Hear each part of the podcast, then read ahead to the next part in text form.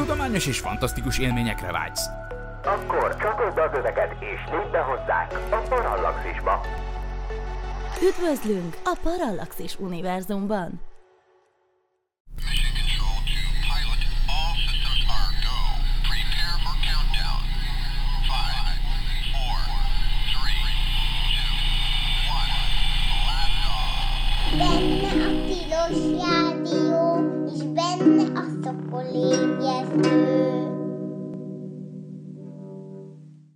Jó reggelt kívánok! Ez itt valóban a Tilos Rádió a 90,3 MHz-es frekvencia modulált sávon, benne pedig a szokolébresztő. Az én nevem Vince Miklós, más néven Dr. MZ per X, és bizony ez itt az űrös műsor, gyönyörű hétfő reggel van ismét. Nagy örömömre nem vagyok teljes mértékben egyedül a stúdióban, hiszen a telekommunikációs csatornák segítségével, ha minden igaz, itt van velünk a telefonvonalban Orha Zoltán, akiről mindjárt tejtek néhány szót, csak először csináljunk egy hangpróbát, Zoli, hogy itt vagy-e valóban, és hallasz-e minket. Itt vagyok, jó reggelt. Nagyon jó, és mi is hallunk téged, tehát ez fantasztikus, csodálatos milyen elképesztő a 21. századi technológia, kérem szépen. Szóval Orha Zoltánról, hát maga, ma, rólad is tulajdonképpen rengeteget lehetne beszélni. Hát most de nem, én, ne, ne, de, te de nem, nem rólam akarsz. Így van, tudom, tudom, de azért hát nyilván nem véletlenül cseng ismerősen a neved a hallgatóknak, azért gyorsan tekintsük át, hogy te, ha, ha jól, jól tudom, 1982-ben elvégezted a fizi, fizika csillagász szakot, de Pontosan. nem is olyan sokkal később, már 86-tól már az MTV-nek, a Magyar Televíziónak a kötelékében találunk téged, pedig amúgy neked van, van, vagy volt, vagy van, nem tudom, kutatási tevékenységed is, például a Csillagdában is dolgoztál, szóval itt igazán érdekes a történet, de hát ha csak az MTV-s dolgokat nézzük, akkor ilyen műsorokat mondhatunk, hogy az ablak, a reggel, a napközi, az átfogó, aztán mi is volt az a válaszd a tudást, amiben még én is megfordultam kiskoromban, a Magyarok Cselekedetei nevű emlékezetes sorozat, vagy a háttértudomány. magyarok. Így van. Századfordító magyarok, pontosan így van. Na és persze nem utolsó sorban, sőt, hát igazából szívemnek különösen kedves, az az Égbolt Apostola című dokumentumfilm, amit Kulin Györgyről ö, készítettél, aki a mai adásunk témája, mert hogy rólad azt is lehet mondani, hogy mindazok mellett, hogy most így nagyon gyorsan elmondtam rólad, ö, azért ez nagyon fontos, hogy neked óriás, nagyon sokat jelentett inspirációnak és példamutatásnak is ö, elsőleges szerepe van. Talán a pályafutásod során Kulin Györgynek, akiről szerintem túlzás nélkül mondhatjuk, hogy a magyar amatőr csillagászat megteremtője. Ebben talán igazából nincs is vita, tehát hogy ez, ez, ez egy trivialitás. És persze mindig igyekszik az ember keresni valami aktualitást, hogy például mivel lehet kötni egy 2023-as műsort ahhoz, hogy egyik kedvenc témádról, Kulin Györgyről beszélgessünk. Természetesen, szerencsére annyi mindent csinált Kulin György, hogy mindig könnyű találni évfordulókat. Például azt is lehet mondani, hogy 1943 novemberében, tehát idén 80 éve alapult meg a Királyi Magyar Természettudományi Társulat, tehát a TIT-nek az elődje, gondolom, csillagászati szakosztályán belül a műkedvelő csillagászati alosztály, amivel formálisan úgymond hivatalosan is megindult valami, ami a magyar amatőr csillagászathoz vezetett, de hát legalább ennyire korszakos jelentőségű az, hogy, hogy ugye 65 évvel ezelőtt 1958-ban jelent meg a távcsővilágának a Hát mondjuk, hogy második kiadása, de lényegében az az Erinvárival írt 1958-as kötet, az tulajdonképpen egy új könyvnek tekinthető az 1941-es kétkötetes verzióhoz képest, ami szintén alapjaiban tette sínre mindazt, amit csillagászati ismeretterjesztésről lehet Magyarországon beszélni, tehát tele vagyunk Kulin releváns évfordulókkal, úgyhogy ez tökéletes ürügyet szolgáltat ahhoz, már ha ürügyre van szükség, hogy beszélgessünk róla, és hát te vagy ennek az egyik legavatottabb tolmácsolója, úgyhogy nagyon nagy szeretettel köszöntelek, és először megkérdezném, hogy mit jelent, hát ez, ez, és ez így ki is fogja tölteni az egész adást, szerintem mit jelent számodra Kulin György és az ő öröksége? Hát azt kell mondjam, hogy mindent. Tulajdonképpen, tehát minden, ami, ami csillagászat, ami ismeretterjesztés, ami távcsőépítés, ami megfigyelés, nagyon röviden, és hát szinte nem lehet felsorolni. Az, hogy mit jelent, hát mit jelent. Én vagyok az a, az a szomorú sorsú ember, hogy így mondjam, aki a általa létrehozott Föld és Ég című folyóirat utolsó csillagászati szerkesztője volt a megszűnésével együtt. tehát amikor 91 végén. De hát erről majd, majd a későbbiekben szeretnék egy pár szót még, még mondani a hallgatóság számára.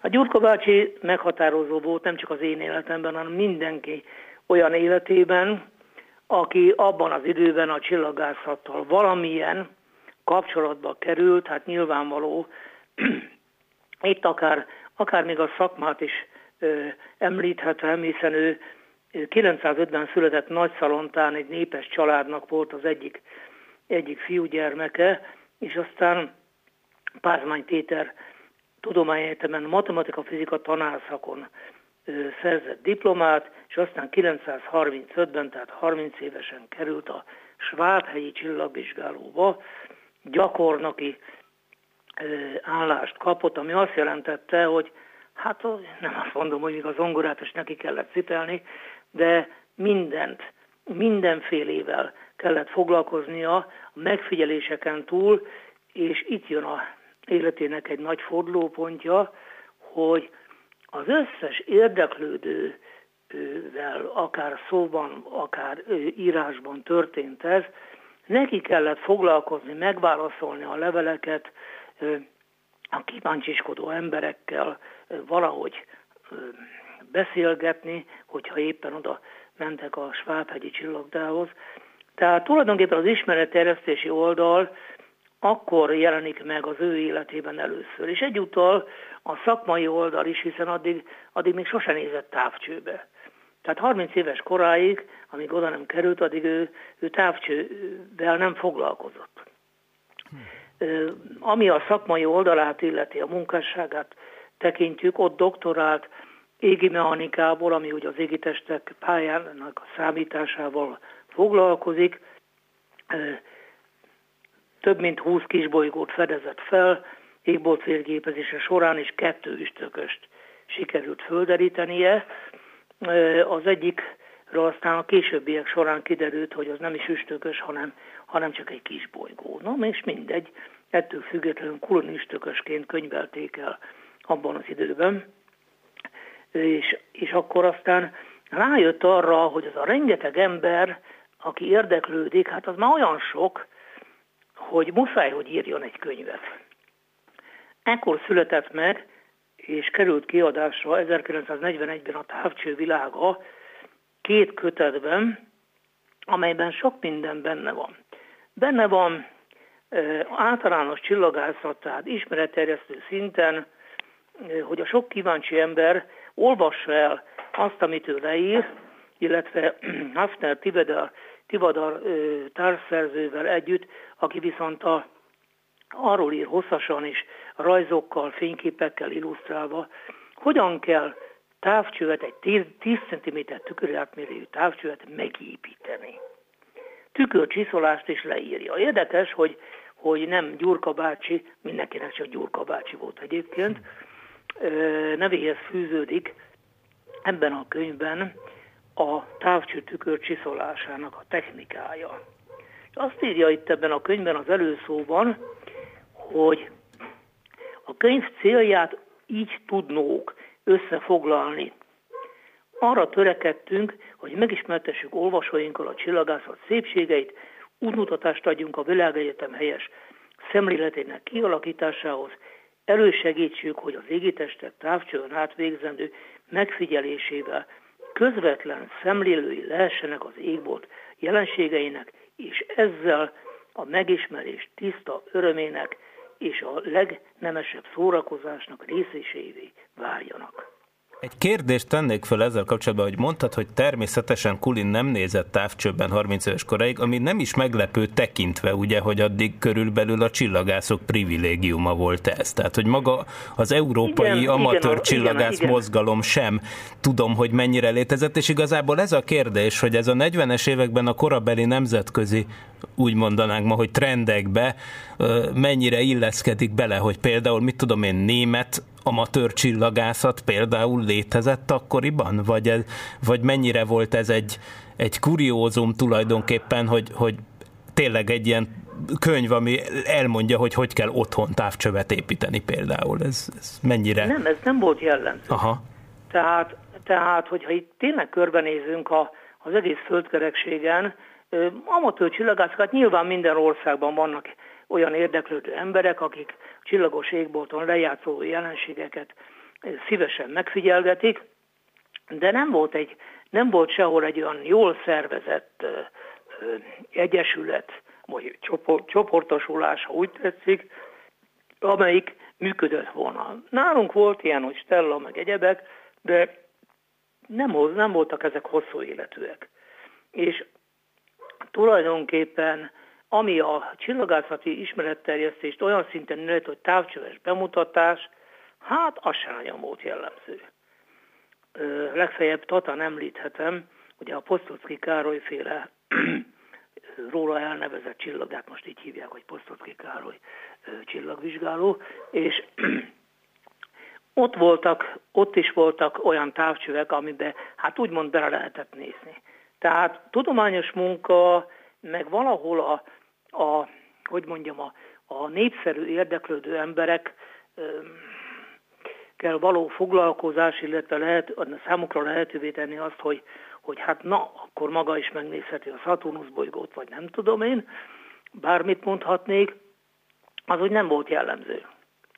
És tulajdonképpen a, amiben, amiben Kulin György mindenféleképpen alapembernek számít, hogy ő rájött arra, hogy itt valamit tenni kell, hiszen úgymond egy ilyen kutatóintézet, mint kvázi zárt intézet, persze nem orvosi értelemben gondoltam én ezt, hanem hogy a tudomány fellegvára, és hát oda ugye, ugye laikusok ne jöjjenek be, mert csak zavarják ugye a, a, a kémkedő csillagász tevékenységét, ez egy 19. századi idézet volt így hirtelen, tehát igen, igen. igen. De hogy azt tegyük hozzá azért, hogy, hogy mind a mai napig, tehát én azt kell, én hiszek abban, hogy ez az, amit Gyurka bácsi úgy hívott talán, hogy a galilei élmény, tehát az, hogy az ember Igen. belekukkant a távcsőbe, és a saját szemével meglátja mondjuk a Jupiter holdjait, az még ma is egy sokkoló élmény, amikor ott vagyunk egy kattintásra a legjobb James Webb és egyéb bűrfelvételektől, hogy mégis mai napig én, én azt hiszem, hogy bár el vagyunk árasztva a jobbnál jobb csillagászati felvételekkel, és nyilván ahhoz képest az, hogy egy kis távcsőbe, vagy akár egy bemutató csillagvizsgáló távcsővébe belekukkant az ember, azért ez nyilván vizuálisan nem az az élmény, de az, hogy most ha valóban azt látjuk, és tényleg most ráláttunk a világegyetemre a saját szemünkkel, közvetlenül, hát közvetve, mert egy távcsövön keresztül, de való, valósan, az szerintem mind a mai napig pszichológiailag egy nagyon fontos dolog, és hát szerintem én, ennek így is kell maradnia. Hát én azt hiszem, hogy, hogy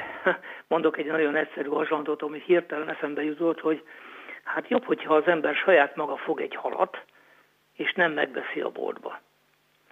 Ugye Aha, jó. A, a személyes élmény magyarán mondva, ami, ami összeköti őt azzal a, azzal a valamivel, tehát mondjuk a távcsőbe való betekintés, az teljesen más jelent. Most az, hogy az interneten az a több ezer vagy százezer fényképet nézegetem, hát jó, jó, na és akkor mit látok rajta?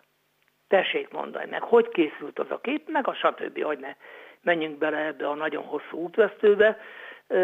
Tehát mindenféleképpen ugye a galilei élmény az, az ugye az azt jelenti, hogy Galilei volt az első ember, aki a távcsővel nem az ellenséges hajóhadat leskelődte, hanem, hanem az égboltra irányította, és ugye hát tulajdonképpen ő volt az első csillagász a földkerekségen, hiszen bármit, amit látott, azt ő látta először, és gondosan mindent lejegyzett. Tehát, tehát az alapvető fölfedezések, és ugye ennek ugye a, a, a hozománya volt az, hogy rájött arra, amikor a Jupiternek a, ezeket az úgynevezett ugráló csillagokat, mert ezt így nevezte, aztán később Medici csillagokra keresztelte át ugye a patronusának a nevét használta ez. Hát, hát igen, nyilván, hát különben, persze, különben neki is meg kellett élni valahogy. Igen. Tehát rájött arra, hogy a kopernikuszi rendszer az az igaz, hogy van egy centrum, és a centrum körül mozognak az égitestek. Tehát igenis, hogy a bolygóknak a nap körül kell, kell mozognia, nem pedig nem fordítva. Na hát és aztán ugye tudjuk jó, hogy mi lett ennek a következménye. Tehát Galilei saját maga csiszolta a távcsövének a lencséit, ami egy iszonyatosan nagyon kemény, kemény és nagy odafigyelést ö, igénylő munka, tehát abszolút karapemelést igényel, az, hogy, hogy még akkor is, hogyha azt mondjuk, hogy jaj, de milyen kezdetleges meg nem, de nem szabad ilyet mondani. Illetlenség, hiszen valaki egyszer próbáljon meg egy üvegdarabból egy, egy használható távcsőbe építhető gyűjtőlencsét e, csiszolni, hát akkor rá fog jönni, hogy az nem is olyan egyszerű. Tehát akkor azt mondod, igazából ebbe sose gondoltam bele, hogy valójában az is a galilei élmény része. Attól lesz igazi a galilei élmény, hogyha az ember maga készíti el, úgymond, a hát, halfogáshoz szükséges felszerelést. Na jó, hát azért nem azt mondom, azért, hogy mindenki igen, nekiállt otthon, igen, otthon lencséket de sokan, De sokan. De, sokan. de viszont Gyurka Mácsi lehetővé tette azt, hogy, hogy a, a MOM-mal, a Magyar Optikai Művekkel, illetve a Honvédséggel hát olyan kapcsolatokat alakított ki, hogy szinte filérekért különböző optikai elemeket lehetett megvásárolni, vagy az Urániában, vagy volt annak idén egy úgynevezett ilyen Uránia bolt a Nagykörúton, és tényleg, tényleg filérekért lehetett megvenni ezt a szamasz, és utána az ember elővette azt a kiskönyvet, ami amit azt is ő írt, hogy a, a kis csillagász távcsöve, ez a pontos címe, na ez érintett meg engem is gyerekkoromban, de mélységesen, és benne leírva részletesen rajzokkal, mindennel egyebekkel, hogy hogy kell csinálni Galilei féle távcsövet, hogy kell készíteni Kepler típus távcsövet, tralala, tralala, meg azt is, hogy hol lehet hozzávenni optikai elemeket, és így tovább. És utána rá volt bízva az emberkére, hogy ezt, ezt, ezt otthon megcsinálja. Na hát az igazi nagy élmény volt. Hát én persze kartonpapírból csináltam egy hengeres csövet, aminek a belsejét feketére tempera festékkel befestettem, ugye, hogy ne legyen semmiféle reflexió, meg egyéb zavaró dolog, és akkor marhára büszke voltam magamra, hogy csináltam egy, egy galilei rendszerű, egyenes állású képet, mert ettől galilei rendszerű, egyenes állású képet adó kis teleszkópot, ami, mit tudom én, 30-szoros nagyítást tudott. Hát, hát azzal azért már csuda dolgokat lehet látni, ugye? Tehát ez a, hát nézd, miért lehet látni krátert a Holdon, meg a Galilei sok holdakat. Mindent, alapvető dolgokat, amiket, Igen. tehát semmivel nem volt jobb, mint amit Galilei annak Aha. idén elkészített, de a lényeg az az volt, hogy, a, hogy kinyílt, kinyílt az ember számára a világegyetem valamilyen szempontból, és hát persze, hát optikailag rengeteg hibája volt ezeknek a egyszerű kis távcsöveknek, de maga az, hogy az ember saját maga megcsinálta, hogy mit tudom én, moshatos, kiürült doboz, dobozt nézegettem, ugye jó csavaros kupak, mindegy, hát azzal lehet élességet állítani, stb. Tehát magyarul az, az ember abban az időben minden ilyesmit, mm, hogy is mondjam, úgy is nézett, hogyha a csillagászat iránt érdeklőd, hogy lehetne ezt felhasználni egy kisebb mondjuk lencsés távcsőépítése céljából. Csináltam is mindjárt egy pár ilyet, Sárospatakon nőttem fel, és hát mindjárt az utca persze rögtön ugye tudták, hogy na itt van valamilyen fura egy gyerek, mert ugye fölfelé néz éjszaka, hogy kim van az udvaron, aztán stb. És akkor mindjárt kunyeráltak, hogy csináljak már neki is egyet. Ennek, annak, amannak. És, és aztán, aztán ugye fölkerültem Budapestre, és hát akkor én már a Kurin György nevét ismertem. Igaz, hogy még nem, nem, voltam, nem voltam iskolás, de hát nagyapám megtanított olvasni. És hát voltak olyan könyvei, amiben a Kurin már szerepelt. Kurin név szerepelt. Mondok egy nagyon egyszerű címet, ami egy kuriózum. Csillagászat és meteorológiai lexikon. Hát hmm. ezt nem sokan ismerik. Hmm. Én sem. Most hallok róla ugye, először. Ugye, ez Igen. egy olyan szinten unikum, hogy azóta se született hasonló témájú könyv, és ebben már Gyurka bácsi nyomot hagyott. Tehát a szerzők között ott olvasható a neve. És aztán ugye szaladjunk gyorsan, mert az idő meg fut előre, tehát 1946 novemberében megalakította a Magyar Csillagászati Egyesületet, amelynek ö, végül is nagyon hamar a taglétszáma elérte az ezer főt. Az alakuláskor száz, kicsivel többen voltak, mint százan, de ez már ez volt az első olyan komoly egyesülés, szakmai egyesülés Magyarországon, amely, amelynek volt kifutása, amely nem csak egy mit tudom, néhány hónapot vagy, vagy egy-két esztendőt élt, hanem szépen folyamatosan fejlődött, pedig hát ugye a második világháború után voltunk nem sokkal, igen, hogy ezen egy picit időzzünk el, hogy 1946-ban egy kifosztott, lerombolt ország tulajdonképpen, és hogy hihetetlen, hogy mennyi minden történt. Baj Zoltán, és akkor csinálta a hát világszínvonalú holdradar kísérletet, tehát hogy ez az élni akarás, ez elképesztő, hogy itt feltört, hogy 1946-ban, amikor kb. még nem nagy jegyre lehetett kaját kapni, meg minden Budapest így kb. romokban hevert, az összes híd bele volt lőve a Dunába, és ekkor meg, megjelent egy csillagászati egyesület, ezer hát taggal. Hát ez hihetetlen. Baj, Zoltán egyik Igen. könyvének címével tudok erre reagálni. Az élet erősebb, ugye? Honnan tudtad, hogy ezt hát, akarom mondani? Mert gondolatolvasó is vagyok. Ó, nagyszerű, ez így telefonon keresztül zseniális. Ugye? Igen, tehát, tehát ugye Baj Zoltán is, is úgy volt vele, és a Kurin György is úgy volt vele, hogy, hogy hát most lehet itt szomorkodni a romokon. De akkor is meg kell újulni, és föl kell építeni azokból a szörnyűséges romokból az egészet, és nem adjuk föl. Ő is ilyen típusú ember volt, belerúgtak hármat, akkor is tovább csinálta azt, amit, amit ő korábban elképzelt. Az Egyesületnek sajnos viszonylag hamar a politika véget vetett.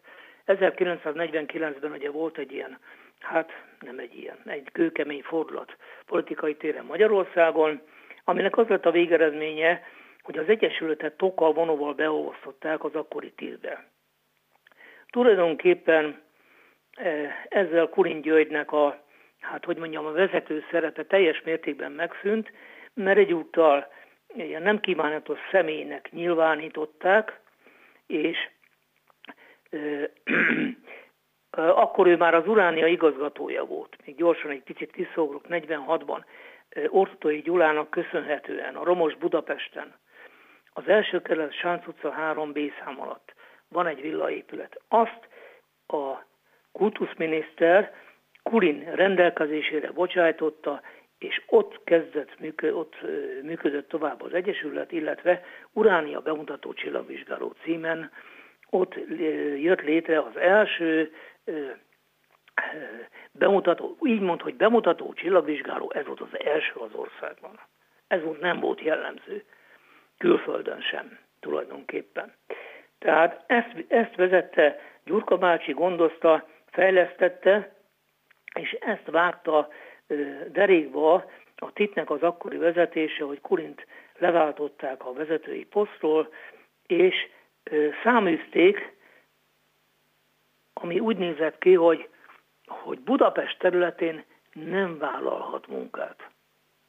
Hát azt hiszem ez nem kell különösebben Hú, tehát, hogy ehhez, ehhez volt hatalma a TIT vezetőségének akkor a Rákosi hmm, rendszer. Igen. Hmm. Igen. Azért ez kemény, tehát ezért ez, ez nem egy, ez meglepő még, a, még úgy is, hogy azért az ember ismeri valamelyest a korszakot, de, de tényleg, hogy ezt a titnek megvolt ehhez a hatalma, hogy ezt elrendelje. Ez kemény. Hát lehetne egy sok mindent mondani, de inkább nem, nem akarok ehhez semmit hozzáfűzni, a tényekkel nem lehet vitatkozni. A lényeg az, hogy Újpest akkor még nem tartozott Nagy Budapest területéhez. És a Könyves Kálmán gimnáziumban talált óraadói állást Kurin György, és 1949-től 53-ig ott tanított matematikát és fizikát. Na és persze, ha már ott volt, akkor mindjárt az épület tetején született egy bemutató csillagvizsgáló, amely ma az ő nevét viseli, és az általad emlegetett Égbolt Apostolat film, című film elején az, aki, az a kupola, illetve távcső látható, és úgy jelenik meg a filmnek a címe. Tehát Egyébként a szakkör azóta is megvan, azóta is kiválóan működik, és nagyon komoly műszaki felszereltséggel rendelkezik ez a csillagda. Tehát Gyurka Mácsi közben egy barátja segítségével kitanulta a tükörcsiszolás mesterségét. Távcső tükörcsiszolásról beszélek. És folyamatosan elkezdett távcső tükröket készíteni megrendelésre. Az amatőrök folyamatosan elkezdett távcső tükröket készíteni megrendelésre az amatőrök számára. Hát azért az se egy egyszerű művelet.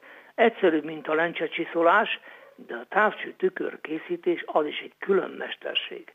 Azt nem lehet csak úgy, mert hát a délután 6-tól 8-ig ezt csinálom, aztán csókolom ki. Ez van, meg az van. Nagyon komoly dolgot kíván. Nem mindegy, hogy milyen a, a nyersanyag, maga az üveg. Kulin aztán későbbiek során elérte, hogy tényleg félérekért jutott olyan üveganyaghoz, amelyekből lehetett távcsőtükröt készíteni, és a második tulajdonképpen a nagyon nagy terjedelmi és nagyon átfogó távcsővilága az 58-as kiadás. Abban már ő írja meg nagyon nagy részletességgel a tükör csiszolását, elkészítését, a távcsőnek az összeállítását, rengeteg műszaki rajzzal és egyebekkel mellékelve, hogy bárki, aki életében ilyet még nem látott, akkor az, az pontos útmutatást kapjon ahhoz, hogy mindezt el tudja készíteni, és aztán utána, mert mindig azt mondta, hogy, hogy amit látsz a távcsőben, azt mutasd meg másoknak is. Tehát tulajdonképpen egy ilyen a csillagos égbolt mindenki című ö, szlogent is lehetne itt felemlíteni. Ő erre, arra törekedett, hogy tényleg, hogy mindenki akit csak érdekel az égbolt, vagy akár, akár csak úgy valamilyen szinten vonzódik a csillagászathoz, akkor az, az valahogy vagy távcsőhöz jusson, vagy a környezetében, környezetében tartson bemutatót, stb. stb. ismeretterjesztő munkát tudjon végezni. Ennek érdekében, ja, még visszatérve a titvezetőségére, 954 végén aztán be kellett látniuk az akkori vezetőknek, hogy ez nagyon fals lépés volt, amit Jurka bácsiból elkövettek, és először csak az Urániába kérték föl igazgatónak félállásban, majd pedig aztán 56-tól már teljes állású igazgatója ennek az intézménynek, és a budapesti, TIT budapesti szakosztályának társelnökeként dolgozik tovább ismét teljes gőzerővel a amatőr csillagászati élet fejlesztésére fordította minden egyes erejét. Az Urániában optikai műhelyt ö, készítettek, és ott távcső tükörcsiszolásra alkalmas gépi berendezések is voltak. És ő saját maga csiszolta a tükröket, minden nap legalább egy tükörrel elkészült és tényleg filérekért ö, postázták az országban mindenki számára, vagy határon túra, akik megrendelték ezeket a, ezeket a távcsötüköröket. Hát elképesztő ö, energiája volt, nem csak a fizikuma volt kiváló, de hát ugye szellemileg arról nem is beszélve, hogy több ezernyi előadás fűződik a nevéhez is, ami, amit én én is tanultam tőle, hogy, hogy nem a képletekben látjuk itt a, a lényeget, hanem, hanem tessék szíves lenni úgy megfogalmazni a mondandót, hogy az bárki megértse. Itt előttem fekszik a utolsó könyve, ami nem sokkal halál jelent meg, az ember a kozmikus lény címmel, és ebben nagyon sok ö, értékes gondolata ö, olvasható, és csak egyet szeretnék ebből fel idézni, ami az ő szemléletmódját azt hiszem, hogy hűen tükrözi. Íme. Ha makrovilágból az átlagcsillagot, a napot vesszük mértékül, a mikrovilágból a protont, számokkal is igazolható módon az ember méreteit, tömegét tekintve a kettő között a középső helyet foglalja el. Légy részese tudományos és fantasztikus utazásainknak, lépj be az univerzumunk színes világába, és légy a támogatónk. patreon.com per parallaxis. Tehát ugye azért tudjuk mi áttekinteni az univerzumot, mert középen vagyunk. Azért tudunk belelátni az atomok világában, mert megint csak középen vagyunk. Igen, és ez egy olyan erős gondolat, hogy egyébként az eltének mind a mai napig van az atomoktól a csillagokig előadás Aha, sorozata, ami pontosan ugyanezt a mottot követi, hogy Igen.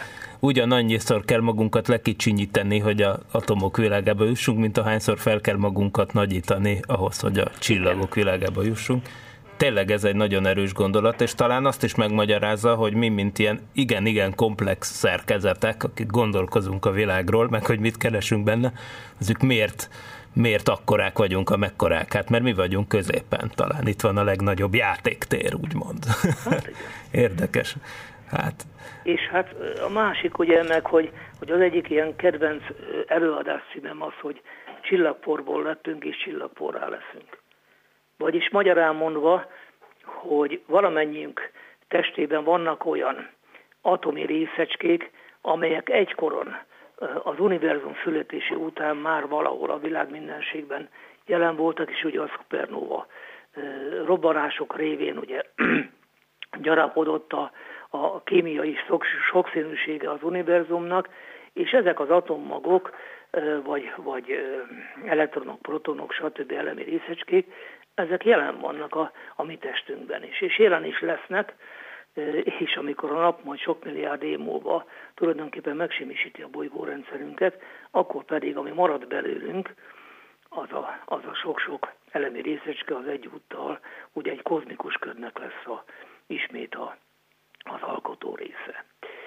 Na, e, bocsánat egy kicsit lépjünk előre. Persze, igen, igen, igen. Annyi mindent lehet Gyurka bácsiról mesélni, hogy az elképesztő.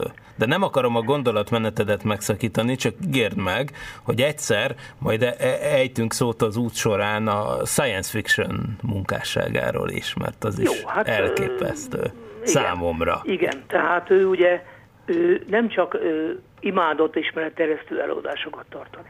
Nagyon szerette a fiatalokat Elsősorban a fiatalokat, mert ezt Olá György Nobel-díjas vegyészünktől idézem ezt a gondolatot, hogy ha az ember fiatalok között van, az aránylag fiatalon tartja az embert. Ez egy nagyon jó gondolat. Tehát akkor lendületes lesz, akkor, akkor úgy jól érzi magát. És ez így van. Gyurka bácsinál is így volt ez. Imádott gyerekekkel találkozni, nekik távcsöves bemutatást tartani, mert olyat is, azt is néha-néha ő, ő tartotta meg, és, és akkor úgy, úgy valami eszébe jutott, vagy valamit kérdezett valamelyik gyerek, és akkor mindjárt rögtönzött ott egy kis előadást. Amit élvezettel hallgatott a, a fiatal érdeklődő gyereksereg többek között. Meg hát mindenki más, aki, aki éppen akkor ott volt mondjuk az Uránia teraszán, vagy a kupolában akár ő szorgalmazta, hogy ne csak Budapesten legyen bemutató csillagvizsgáló, hanem az országnak minden olyan helyén, ahol erre lehetőség van. Tehát így a, a különböző nagyobb ipari, elsősorban ipari üzemek támogatásával rengeteg nagyvárosban jöttek létre urániák. Tehát egy hálózat alakult ki, ami kizárólag az ő személyes indítatásának köszönhető, és mind a mai napig ezekből az urániákból azt hiszem, hogy mindegyik megvan, és valamilyen szinten működik. A hozzávaló tükrös távcsövek tükreit mind ő csiszolta. Tehát egyszerűen elképzelhetetlen, hogy mennyi mindenre jutott ideje. Levelezett az amatőrökkel, az érdeklődőkkel. Ugye létrehozták Titen belül a TIT ö, csillagászati űrkutatási szakosztály, illetve a földtudományi szakosztály közösen 965-ben, ha jól emlékszem, a Föld és Ég című folyóiratot, ami egy ilyen felemás szülemény volt, hogy így mondjam, mert ugye Föld és Ég, tehát ugye földrajz és, és csillagászat, űrkutatás, és ennek, ennek nem csak elindítója, hanem kezdetben ugye a csillagászati résznek ő volt a gondozója. Aztán a későbbiekben már annyi minden, minden hogy mondjam, már nem tudtam már sok mindent egyszerre ellátni, aztán lett egy szerkesztőség, ahol volt mm, mindegyik oldalon, tehát a földtudomány és a csillagászati oldalon is szakszerkesztő, és ők gondozták. De a szerkesztőbizottságnak a tagja volt Gyurka bácsi, tulajdonképpen a haláláig, és kezdetben két havonta jelent meg a, a földéség, majd havonta, későbbiek során. Ezzel együtt megszervezte, hogy a amatőr csillagászoknak legyen egy, egy szervezete, miután ugye az Egyesületet hát egész egyszerűen lenyúltat itt sok évvel azelőtt, 1963-ban létrejött a csillagászat baráti köre. Ebben a, ebben a csoportosulásban, vagy ide csatlakoztak az amatőr csillagászok, és ö, csillagbarátok, ha így is jól lehet, jó kifejezést használok, és ennek a taglétszáma aztán voltam néhány év múlva már elérte a tízezret. Tehát az, a tagságnak egyetlen feltétele volt a Földéség című folyóirat előfizetése. Hát jó, ki volt ez találva, nem véletlenül, de hát a Földéségben azt hiszem, hogy autentikus vagyok ebben a témában. Rengeteg szakmai ismeretet kaptak az érdeklődők, nem csak a szakcikkek révén, hanem a távcsőépítés, illetve égbolt ismeretnek is tágteret adott a folyóirat. És aztán folyamatosan írogatta a népszerűbbnél a népszerűbb könyveket, Gyurka bácsi, az egyik a sok közül azt mondja, hogy Kulin György Róka Gedeon a Világegyetem Sikerkönyvek című sorozatában jelent meg 1965-ben. Hát én ezt úgy annyi, olyan bibliaként forgattam, hogy most csak laponként tudom, hogy úgy mondjam, lapozni, mert annyira, annyira szanaszét olvastam. És ebből csak annyit szeretnék idézni, ő, mint egyik szerző utószavában olvasható. A könyv nagy példányszáma kitűnő alkalmat ad arra is, hogy az országban szétszórtan érő amatőr csillagászok szervezet munkájához útmutatást adjon. Tessék. Tehát gondolt arra is, hogy ha az az illető nem tud elmenni hozzá, vagy nem tud levelet írni, akkor ezt a könyvet nyugodtan használja egy szakkörben, a saját ismereteit ezzel tudja, ismereteit tudja gyarapítani, és így tovább, és így tovább. És még itt a végén van egy, van egy eléggé szép mondat, azt mondja, kérjük kedves olvasóinkat, ha érdeklődik a baráti kör munkája iránt, levelező lapon küldje be címét az Uránia csillagvizsgáló címére, stb. Tehát még azt is fölkínálta így partnerségként, hogy egyszerűen írja meg bárki a nevét, címét, és akkor ő, ő személy szerint fog az illetővel foglalkozni és törődni. És igen, ez, ez ide hozható talán, hogy volt a, par, a társműsorunk, a Parallaxis Podcast, ami ugye nem a Tilos Rádión fut, de hallgatható az internet igen. erejével.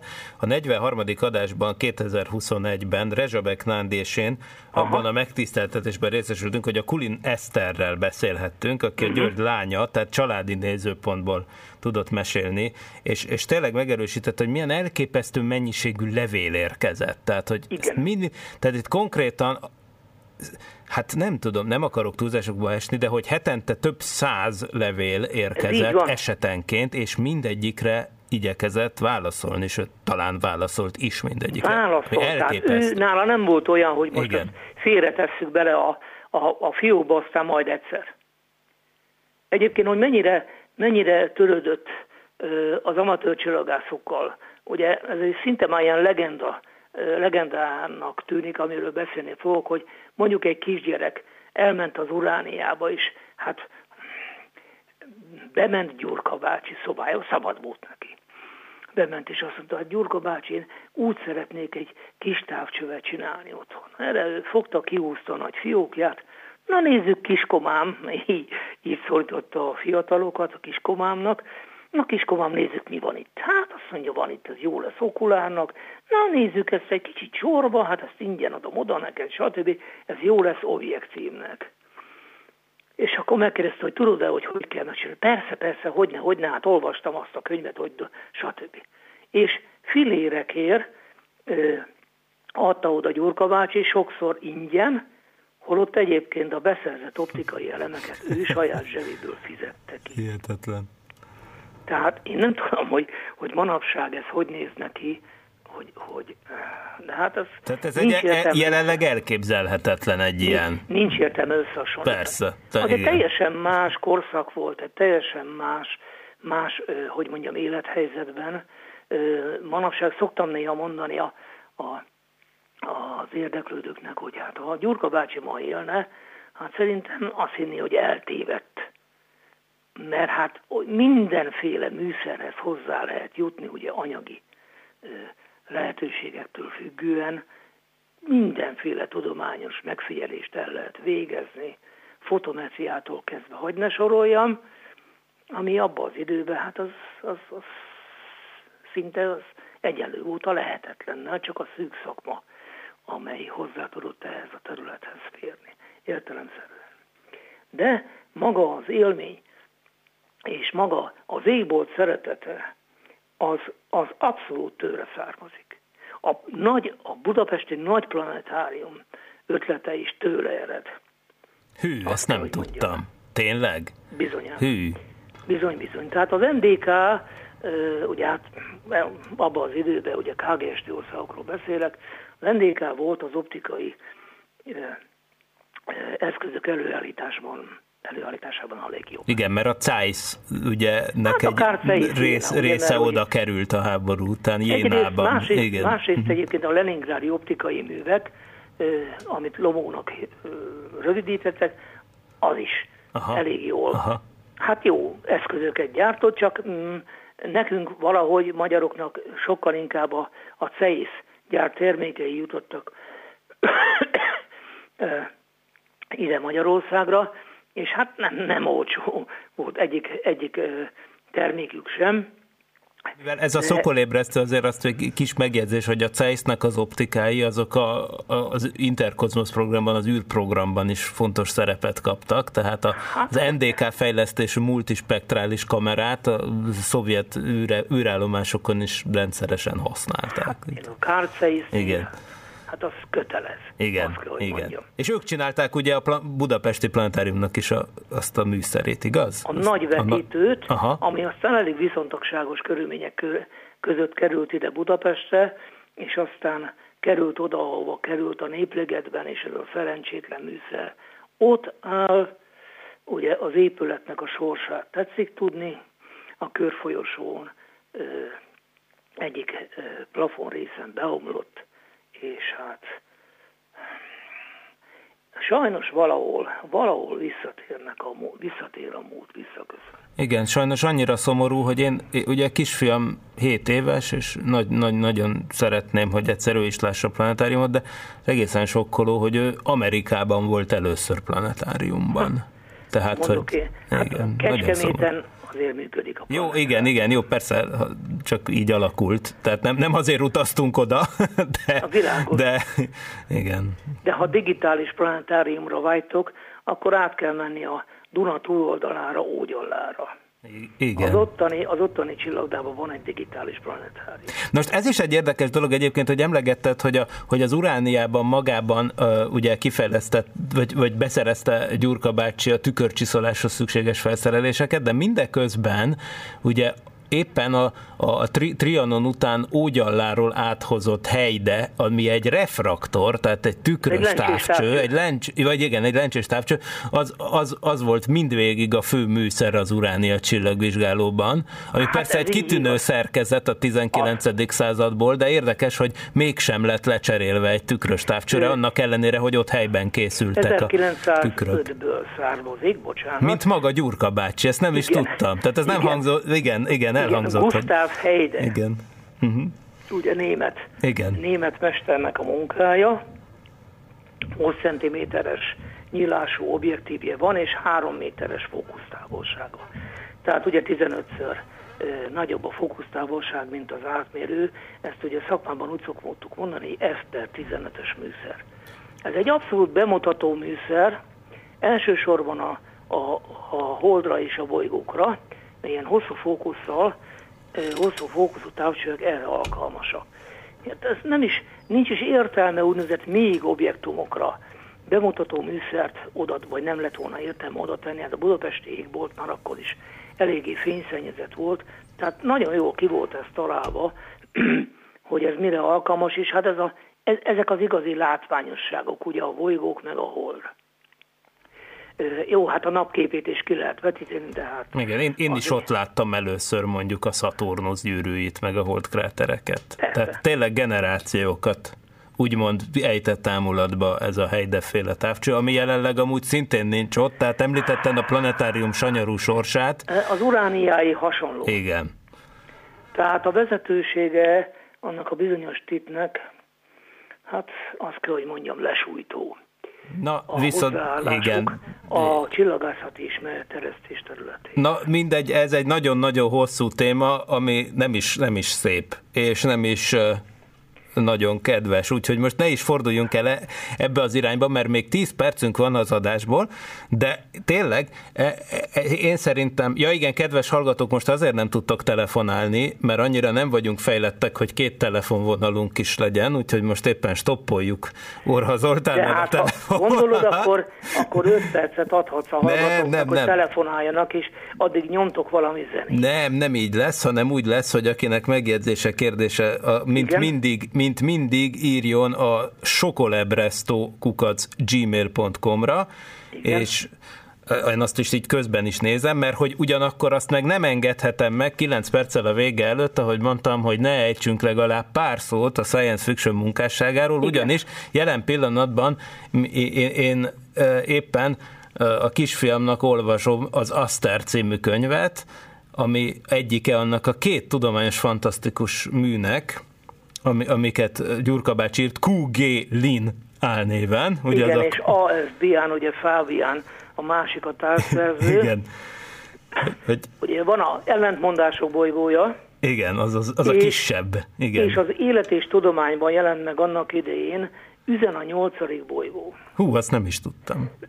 Ez egy cikk sorozat, bocsánat, formájában jelent meg, és ezt, ezt Kulin György írta. Egyébként nagyon nagy hangsúlyt fektetett hogy ez, arra, hogy ez tényleg ne csak fantasztikus legyen, hanem szó alapértelmében tudományos. Tehát, hogy zöldség ne kerüljön bele. Tehát nála nincsenek nyolcszemű, húszkarú, mit tudom én, kékbőrű és szőrös, nem tudom micsodák, ugyebár. Mert hát az az elképzelhetetlen Igen, volt. igazából valamennyire Carl Sagan Kontakt kapcsolat című regényével állítható talán leginkább párhuzamba, ha valaki hát, azt én... ismeri. De hát igazából nem, csak hogy alaposságát tekintve. Kurin az Kurin, szóval Igen. én Persze. azt mondom, hogy, hogy ez egyedi. Tehát ő, ő soha nem, nem, nem másolt. Nem Pe- persze, én se erre akartam utalni. Erre szükség, szüksége lett volna, és Előadásait mindig rengeteg ember volt, mindig sokan voltak kíváncsiak. Az Urániában volt első emeleten egy, nagy, egy előadóterem, zsúfolásig megtelt. A szó igaz értelmében álltak az emberek, ahol már nem tudtak leülni, amikor Kulin előadást tartott. Olyan varázsa volt az ő személyiségének, hogy nem, nem, egyszerűen nem, nem tudok erre mit mondani. Tehát magával ragadott mindenkit és, és nem, senkit nem kellett, hogy mondjam, meggyőzni arról, hogy miért fontos a csillagászat, az ismeretéreztés, stb. Ez úgy magától ment, úgy árad belőle mindenhova. És ugye ma, ha megnézzük, hogy hol találjuk meg az emlékét, hiszen most már nem sok időnk van, akkor azt kell mondjam, hogy kisbolygót neveztek el róla, ő fölfedezett saját maga nagyon sok kisbolygót, amikor a Sváthegy Intézetben dolgozott fotografikus módon, ugye hozzátartozik az a két üstökös, amiből csak egy volt valódi üstökös, de ez nem volna semmit a munkásságából. És hát a Kál, ö, Könyves Kálmán gimnáziumban a csillagda az épület tetején, az szintén az ő nevét viseli. Tehát ezek azok, amik így nyomot hagynak, de van Kulin György Szabad Egyetem, van Kulin György csillagászati vetélkedő, Tehát az Egyesület, amely tulajdonképpen 89-ben újjá alakult, a Magyar Csillagászati Egyesület, és ezt még megéltette, megélhette, illetve Alkonyán, és ahogy az egyik kollega említette, hogy Kulin György azon a napon ö, ünneplőbe öltözött. Kívül-belül. Hm. Megélhette azt, hogy eltiport egyesülete újjászületett. Hm. Tehát 89-ben a Magyar Csillagászati Egyesület újból megalakult, és azóta is szerencsére megvan. És Gyurka bácsi emlékét, hagyományait ápoljuk folyamatosan, és úgymond ébren tartjuk, ha szabad így fogalmazni, hiszen számunkra is első helyen szerepel az ismeretező tevékenység, és sokan érezzük ezt kötelességen, kötelességünknek, hogy tényleg akinek csak, aki érdeklődik, annak mutassuk meg az égbolt szépségeit, elég sokan vagyunk ahhoz országosan, hogy ezt meg tudjuk tenni. Hát nem tudok még mit Igen, hozzá. még annyit tegyünk szerintem hozzá, hogy, hogy hogy egy másik visszaigazolás, tényleg egy kicsit nekem párhuzamos ez az egész, ahogy a Kulin ilyen széles körben tényleg körülbelül az, hogy, hogy minden érdeklődő gyereknek legyen egy távcsöve, ez olyan szépen rímel egyébként a kodái ja, dolgokra. Zene ugye? mindenki. Zene mindenki, minden magyar gyerek tanuljon meg furujázni, meg szolmizálni. De, tehát, hogy, Nagyon hogy ez, a fajta, ez a fajta ismeretterjesztői, tényleg pro, profétikus magatartás, nem véletlenül adtad az égbolt apostola címet, a, ugye?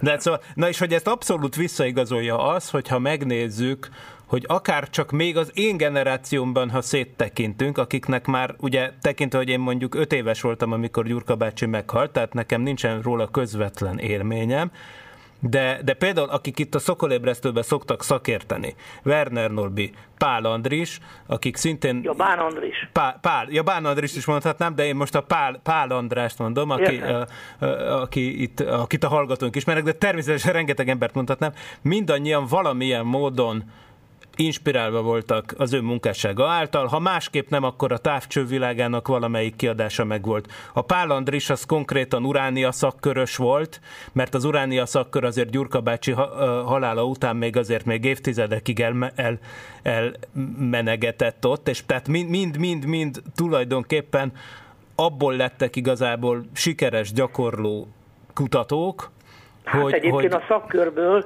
a szakkörből, amit Aurélia bácsi vezetett, Ponari Török Auréleké, szintén egy, igen. egy nagyon hát, ikonikus alak ő is. Hát mindenképp, Aurélia igen. bácsi, és Gulim mellett a, a másik nagy motor, hogy a szabad így fogalmazni ő volt, a szakköréből nagyon sokan nőttünk ki, akik aztán diplomás csillagászok lettünk.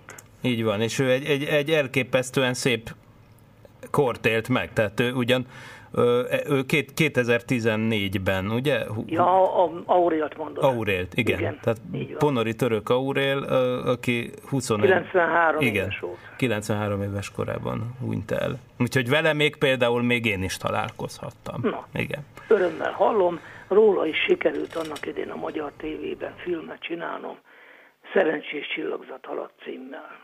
Na és vajon ezt megtaláljuk az interneten, vagy ezt valahogy a médiatárból kell kikunyerálni? A következtében ö, nem találunk semmilyen filmet. Uh-huh, tehát az égbolt apostolát se. A, még az sem, Aha. sőt, amiben Kulin Gyurka bácsi volt a riporter.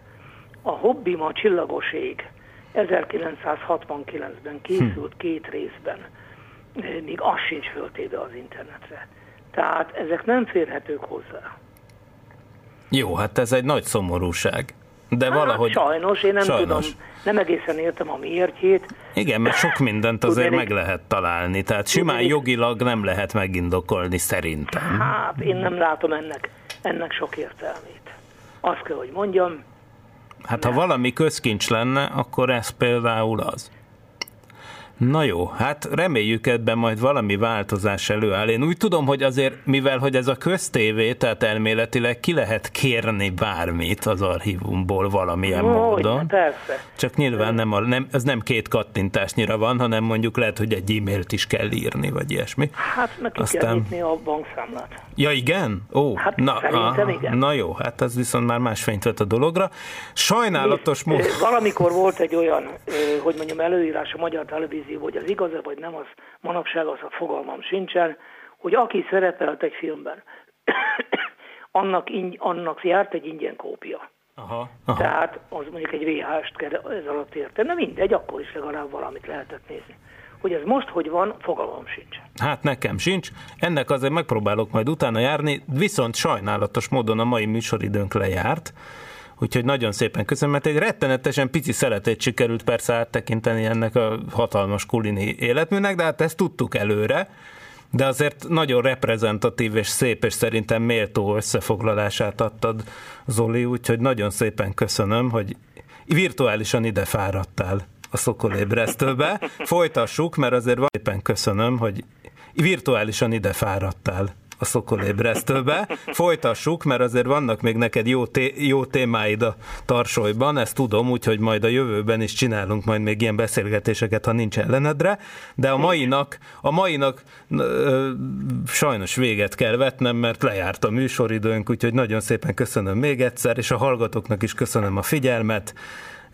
Természetesen a szokolébresztő visszahallgatható. Ott van egyrészt a Tilos archívum, másrészt a szokolébresztő.hu, sokolebresztő.hu felé is lehet próbálkozni, ahol egyébként a paralaxisos társműsorainkat is meg lehet hallgatni az ottani lerakatokban, és mindenféle érdekességet talál ott az érdeklődő.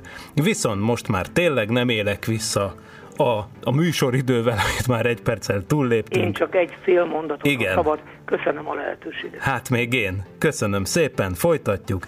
A hallgatóknak és Orha Zoltánnak meg köszönöm szépen a jelenlétet. Sziasztok! Szervusz, viszontlátásra. Nem volt elég a tudományból és a fantasztikumból? Olvasd a parallaxis.emtv.hu, lájkold a Facebook oldalunkat, nézd a YouTube csatornánkat, és hallgassd a Szokolébresztőt a Tilos Rádióban. Hamarosan jön a következő rész.